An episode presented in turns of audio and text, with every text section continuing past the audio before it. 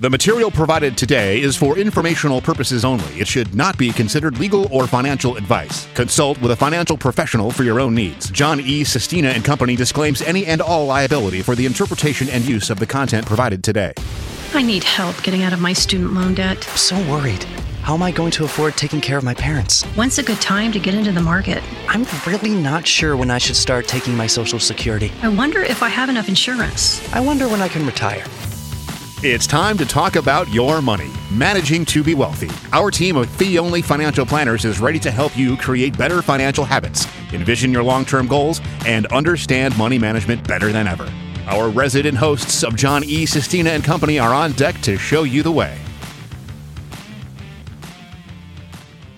Thank you for joining the Managing to Be Wealthy podcast, where we bring the topics to help you do things better. I'm your host, Tracy Bennett. Joining me today are certified financial planners Craig Konstantinovich and Cole Hammock. Hey guys, how Hey, you doing today? It's good to So see far, you. so good. Glad we're back.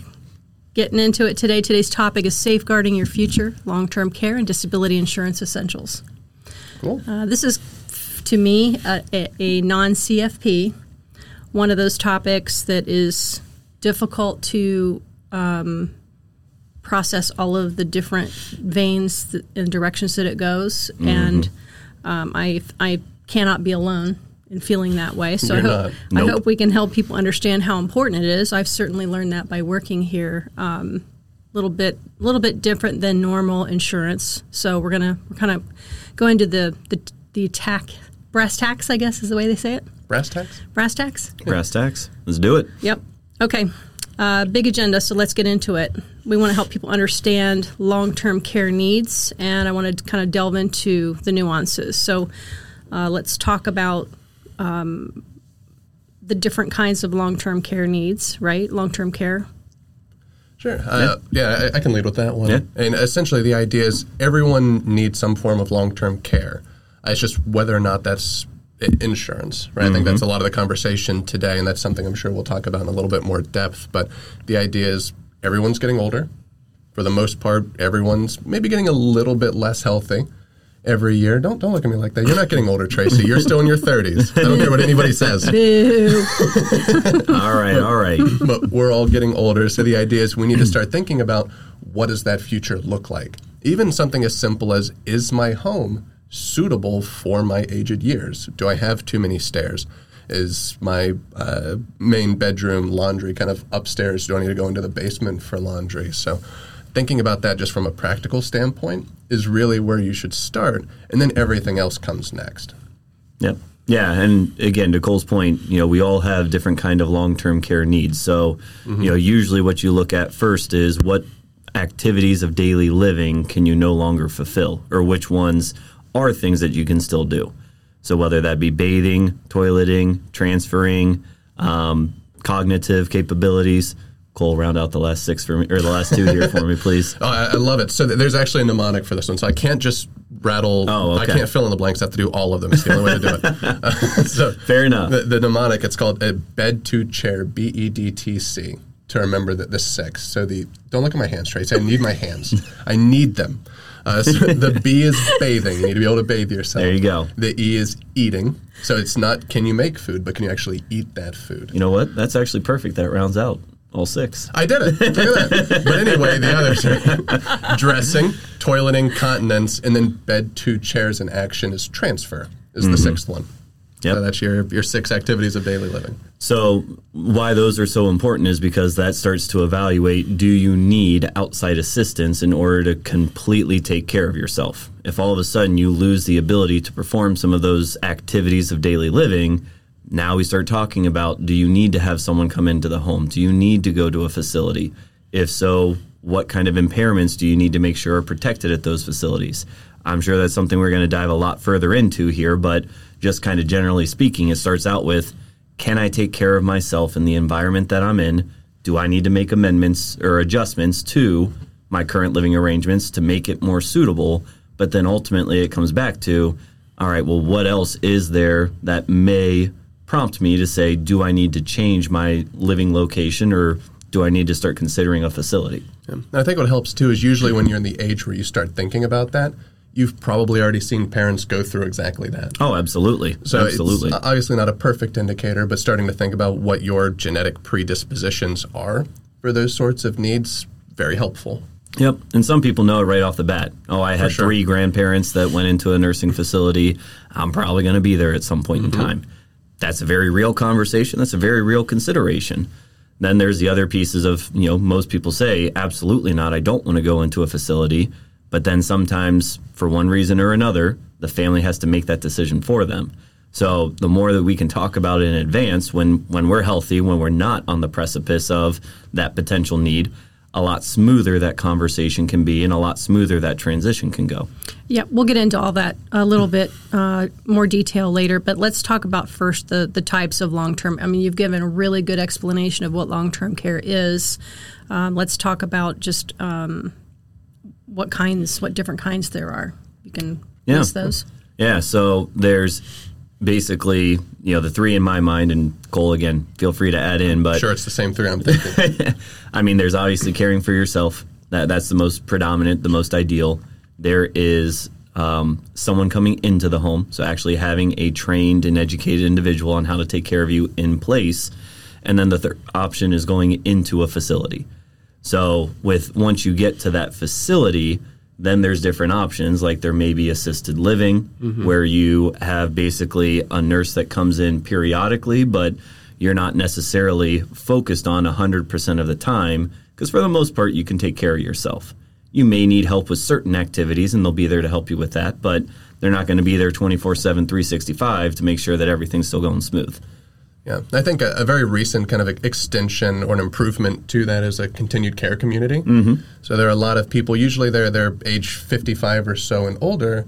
But the idea is you go in there while you're healthy, you get your own unit or your own home, own condo kind of thing, and then you kind of age in place in that area. But as your need for care increases, they'll transfer you to different units within that community.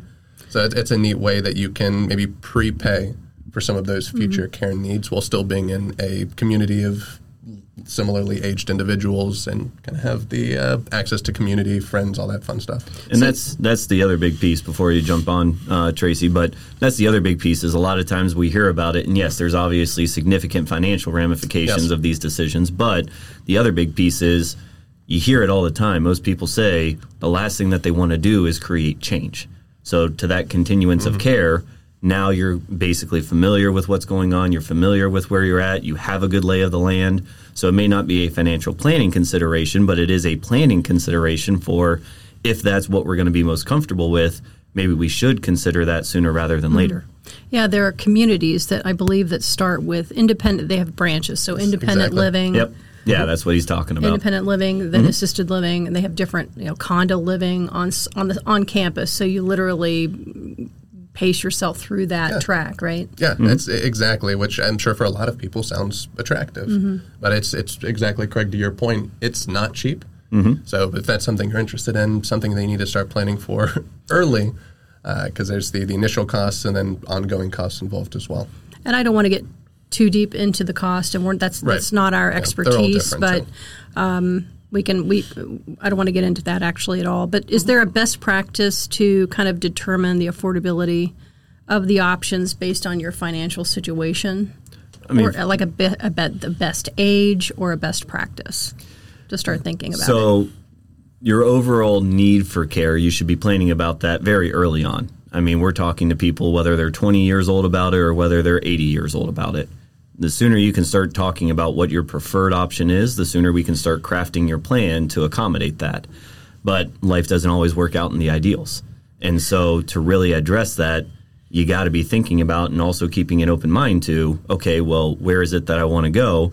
But if you want to specifically start making sure that you've got an insurance product that can help out with this, then absolutely you need to be thinking about that well before you get to age what usually 70 is what they say. Yeah, it's traditionally the cutoff, right? Uh, so to that point, if we're leaning toward the long-term care insurance piece, so something to come in and help offset a lot of those costs because they are expensive, both the insurance but also the costs.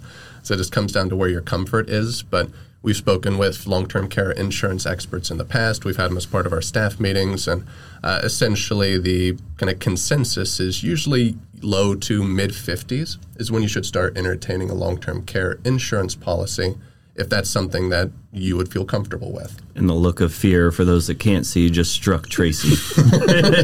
you have 20 odd more years, Tracy. Don't worry about it. No comment.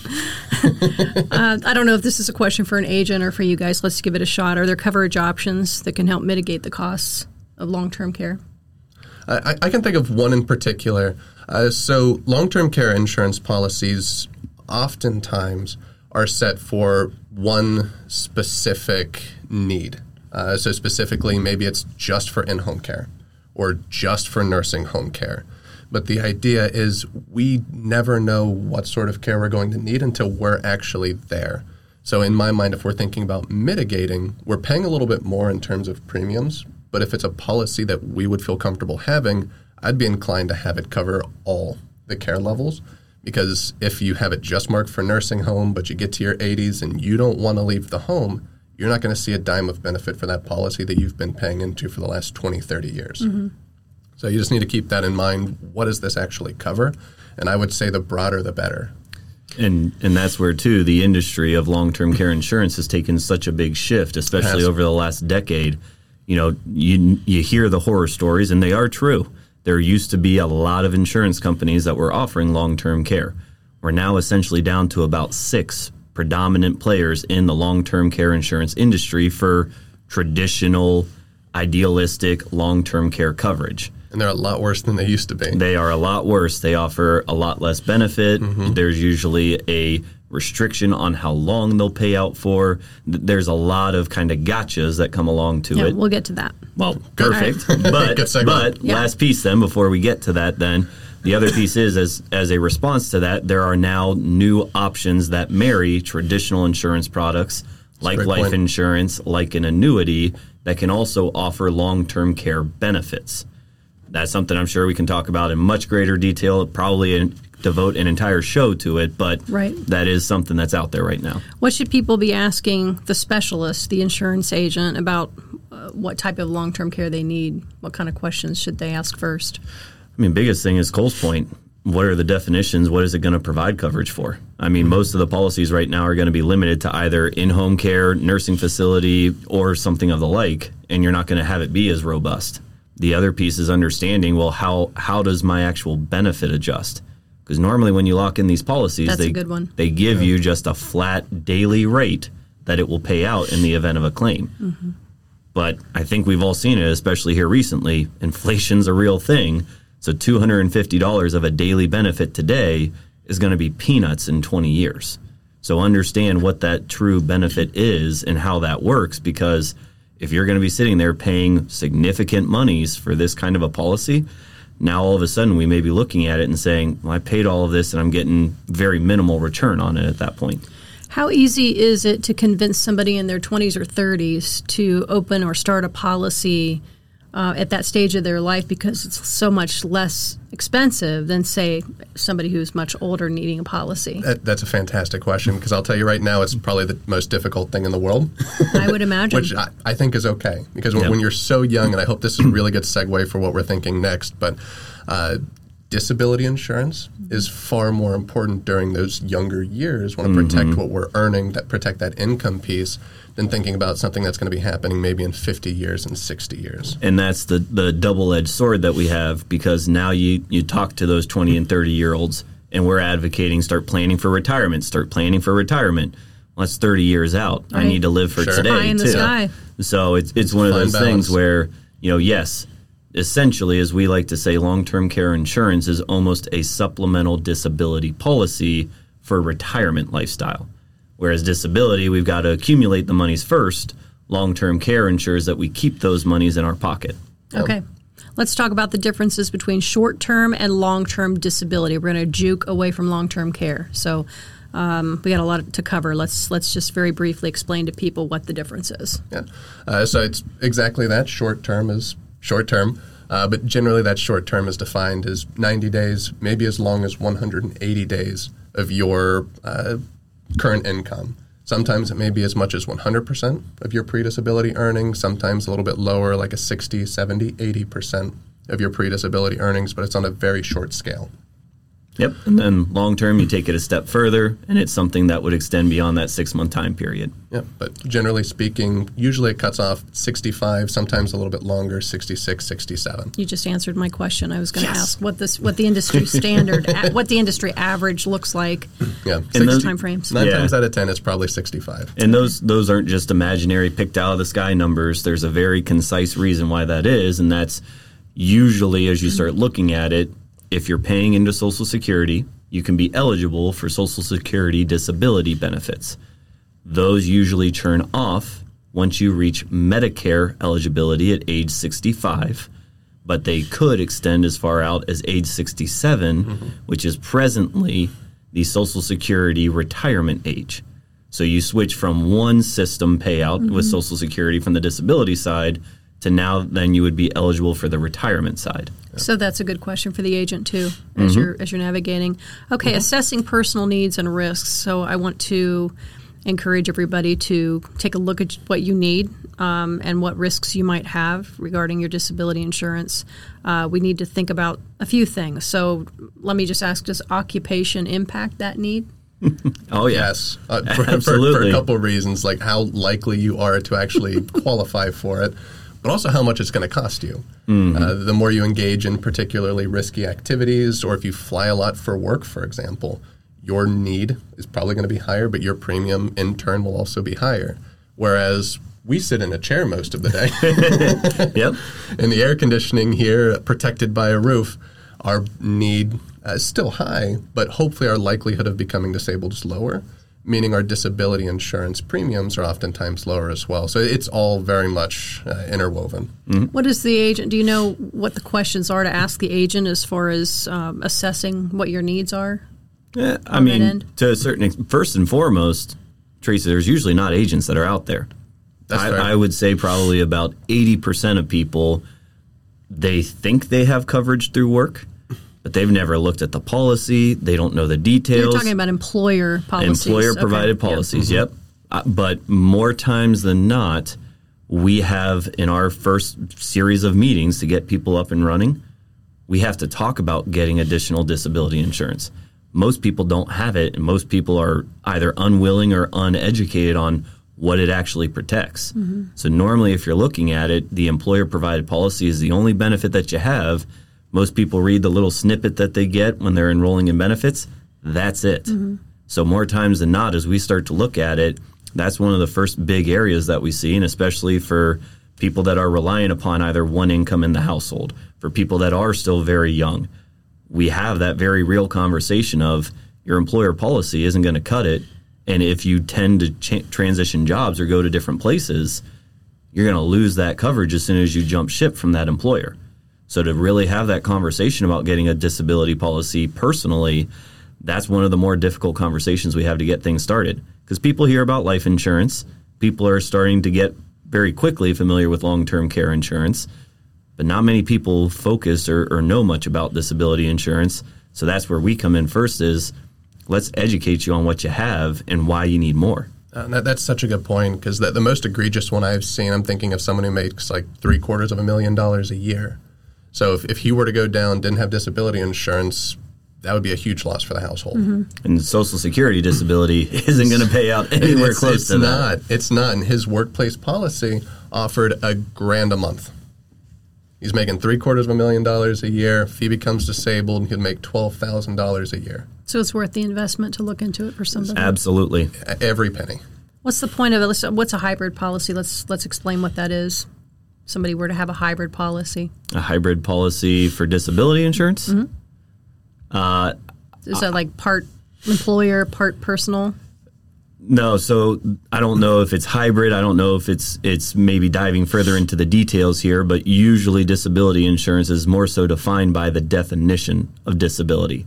So normally either a hybrid or a split definition, and this is what we see a lot of times with employer provided policies, you are covered if you can't do your job. So if we can't be financial planners, for one reason or another, whether it be due to illness, whether it be to sick or illness and sickness are the same things, but whether it be to injury, whatever, Mm-hmm. if we can't do our job, that's our occupation. We can get a benefit. Now, normally with that split definition, you get that coverage for a certain period of time, normally about two years. After that, you transition or you flip to the second half, which is if you can have any gainful occupation or any occupation that you are reasonably trained and educated to complete, we're not going to pay you a benefit. Mm-hmm. So if I can't be a financial planner, and I'm not besmudging the career or the job or anything like that, but if I could go instead and I could flip burgers at Burger King, well, now all of a sudden my disability policy may not pay me anything because I can go do that. I can go produce an income.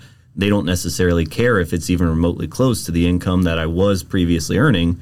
They just said, hey, you can work. We're not paying you anything. So the, the key to that is again, most workplace policies are like that, right? So they're, they're that hybrid definition of disability. So uh, when you're thinking about protecting your household income, protecting that uh, ability to produce it, having that own occupation definition of disability is key, which oftentimes suggests that you should consider a personal policy. Okay, that's what I'm looking for. Let's give people three questions, three key questions they can ask their agent when they're weighing coverage needs. Uh, Craig, I'll start with you. Uh, so, I mean, in my mind, like I just said, first thing is what's the definition of disability? Uh, number two, what riders or what additional benefits are offered? There are things like cost of living adjustment, where if I go down, as we've seen, inflation being a real thing, does my benefit go up every single year if I'm still out on claim? That's a very important benefit that you want to make sure that you have. So, definition of disability would be question one what is it? Number two, what riders or what other benefits are included in the policy? And then number three, how long am I entitled to this benefit? Those would be the three that I would think of. Honestly, I think the only thing I'd add to that would just be what's the maximum benefit that I'd qualify for uh, versus asking them directly, like, hey, I want this monthly benefit. Ask them, have them spin their wheels, crunch the numbers, saying, this is what I have, this is as much as I can insure, this is what we can offer you in a supplemental. And then if the premiums are cost prohibitive, you can always work it back from there, but always start with the maximum. And then it sounds like if you decide to go with a particular policy, you, you even have to have Plan B once the policy is depleted at a certain point. If you have if you're if you have to continue to stay on disability, correct? So the policies normally that you that you lock in what you're looking for, and I guess now that I think about it, I may even change what I'm asking or what I would be phrasing, but there are certain key phrases like guaranteed renewable, which I means as, yeah. as long as I'm paying my premium, that policy play continues to keep my policy in effect. Um, non-cancelable, meaning that the insurance company can't just pull out the rug and say, you know what, Craig, we don't like you today. We're no longer going to issue your policy to you. No, if they were to cancel it, they would have to cancel it for everyone that was deemed to be in the same occupation class as me, meaning they're no longer offering that period. So as you're looking at it, there's not really a depletion payout for disability. Unlike long term care, where there is a maximum benefit that you're going to be eligible for, with disability, it's you get this level of income until the policy ends. Mm-hmm. So And it's then you have to know different. what to do after that, right? And that's And- where the Sure. financial planner comes into play. Correct. Okay. That that or Social Security or, or whatever else. Because the other big misnomer out there is, and again, I know we dove right into employer and personal policies, but Social Security disability income is one thing that people know about. They know that it's out there. One of the biggest misnomers is that it's very easy to get. It's not. There are multiple people that I've worked with over the years that have had to file four, five, six different times. And in order to still have that application be processed, you can't earn any income. So you think about it, there are people that have significantly set back their financial livelihood because they had to not re- bring in income to get eligible for Social Security disability. Mm-hmm. Okay. We're not CPAs, but can you think of a scenario where there may be tax advantages associated with long term care and disability? Yes, yes, I can. Uh, so with uh, lo- we'll start with long-term disability because that one's that one's actually pretty unique. Uh, so the idea being is how you pay those premiums determines what sort of tax impact the payouts have. Uh, so what I mean by that is if the employer is paying for the premiums, which most employers do, because that's a, a tax deduction for them, that's an expense at their level, or if you're paying for those premiums on a pre tax basis, if you become disabled, any benefits you receive are taxable income to you. Mm-hmm. So we're paying taxes on that money. So you're getting 60% of your income and then you're getting whacked with taxes on top of that. So now you're down to 45% of your pre disability earnings. And the alternative being if you're paying for the premiums on a post tax basis, which you would do with a personal policy anyway, but if there's a workplace policy that lets you do that, then any benefit payable to you would be tax free, which is an absolute home run in that uh, scenario and worth every penny. How do you It really is. learn which ones are and which ones aren't? Work with a professional. Okay. nice plug. or to ask HR. That also works, but Yep. Okay. work with a professional. Yeah, that, that or if you really want to go about it yourself, you can usually decipher it by looking at your pay stub and seeing where that disability line item is. But also pay attention when you're in your open enrollment period. Some employers have now actually given you the option how do you want to pay that policy premium? Do you want it to be on a pre or a post tax basis? And if they don't, ask the question to HR Yep. every year until they let you do that. We've had a few instances where they finally budged. Uh, the company finally budged and made it so that employees can elect to pay their premiums on a post tax basis. But the other piece too is you mentioned disability, so Cole's spot on with that. Long-term care insurance. This is where there there is some um, again potential tax benefits. So if you itemize your tax deductions, so most people know the standard deduction. Some people refer to it as the minimum deduction. If you're utilizing that, this doesn't apply. But if you are able to itemize your deductions and include some of those more tax favorable expenses, some of your long term care premiums could actually become a tax deductible expense. Again, you got to review it with the CPA, you got to make sure you have a good understanding of it, but there could be some tax deductibility for the premium payments. And then when you actually receive the benefits, there's no tax implications there. Great. Uh, we could go on and on. I think on this Oh, on this topic. So much Uh, to cover. This is where the financial planner comes into play um, to be able to help you navigate through some additional questions. You know, estate planning, legacy preservation. Uh, we could go on and on, like I said. So the takeaway here is to stay informed, stay proactive, and that will ensure your financial well-being for the long haul with long-term care and disability insurance. It's really doesn't seem like it's about protecting the finances, right? It's more about you know that you can close your eyes at night and All of the uh, above. protect your loved ones. If you need help with your financial planning, call us for a complimentary consultation with one of our certified financial planners. Uh, stay tuned for more financial tips in our next episode. We are managing to be wealthy. That's a wrap for today's episode of the Managing to Be Wealthy podcast. We help you make the most of your money without any hidden fees or commissions. Remember, the best investment you can make is in yourself and your financial future. Keep listening for more expert advice and tips. And don't forget to subscribe to our podcast. To schedule a one hour complimentary consultation to discuss your financial concerns, visit our website, managingtobewealthy.com.